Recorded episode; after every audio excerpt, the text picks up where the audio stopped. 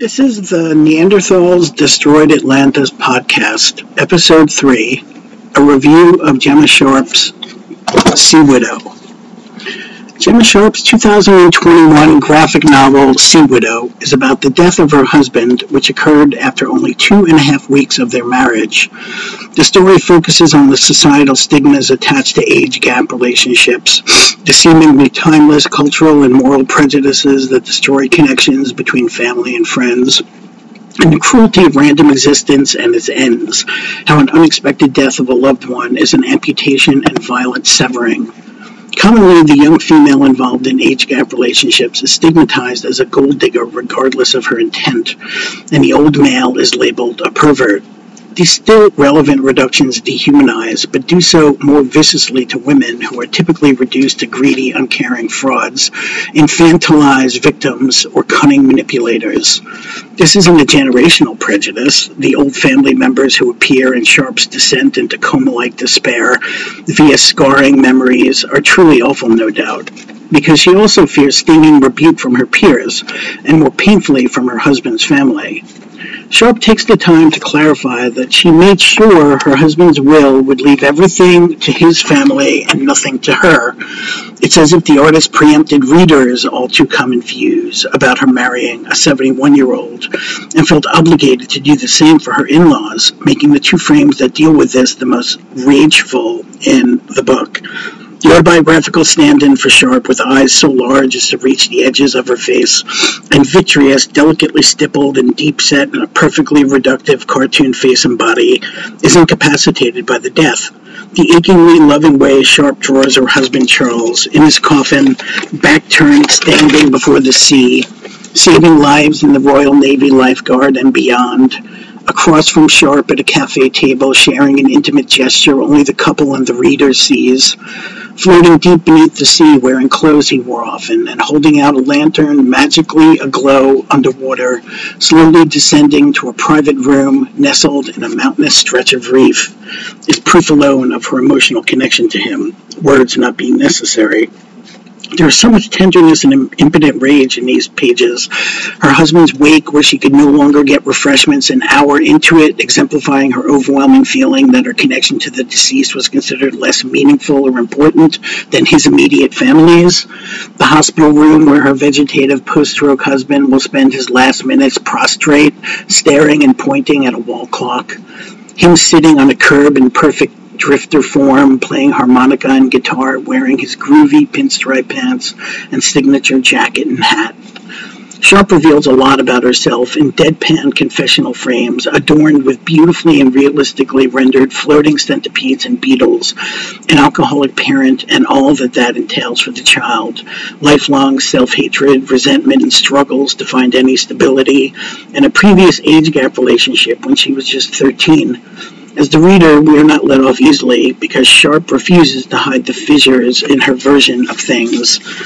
In the four frame page towards the end, the protagonist showers and a tiny homunculus grows from her lower arm, detaches and tumbles downward through the tub drain and pipes of the water system until being grasped by the hand of her deceased husband, who relaxes, dreams, and croons on his guitar in his abode hidden in the depths of the sea. This book is literally a gift for him and for Sharp as well, since it was her way out of years long creative paralysis. The sea animals that appear throughout the story jellyfish, starfish, octopus, aquatic plant life, and the black, bug eyed, multi fanged dwellers among the profoundest depths who would need no alterations to appear in horror movies envelop the medical equipment in her husband's hospital room and gently move about his resting form, swallow up the protagonist as she sinks into the void of self doubt these seemingly incongruous juxtapositions and overlapping of realism and cartoon styles are interspersed and give form to the story rather than act as non sequiturs. There's no answer to why style vacillates. There is only the impact it has on the reader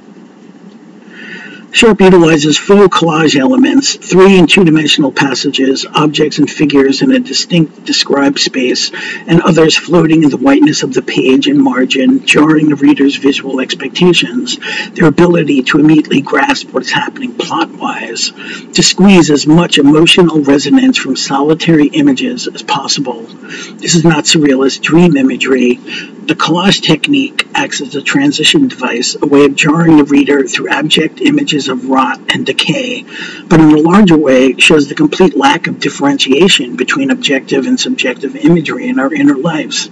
There's no sense or sensibility to the way conscious imaging cycles while we are awake or asleep, and Sharp is keenly aware of this when making things that are modeled on the rhythm of her own conscious image play.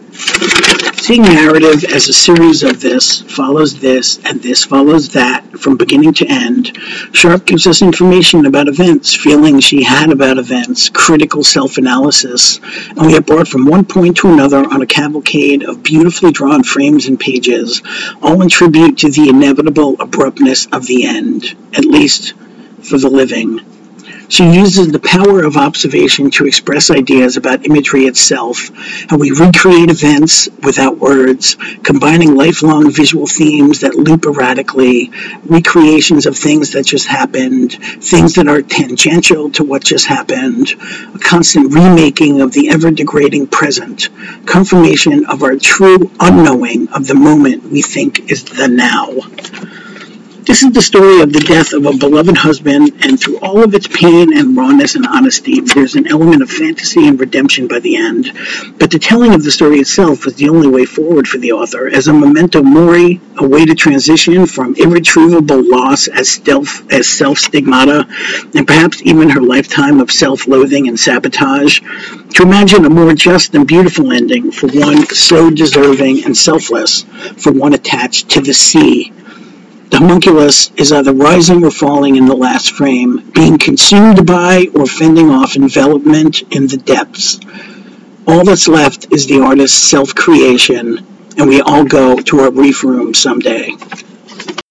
You can buy Sea Widow at jwebstersharp.com.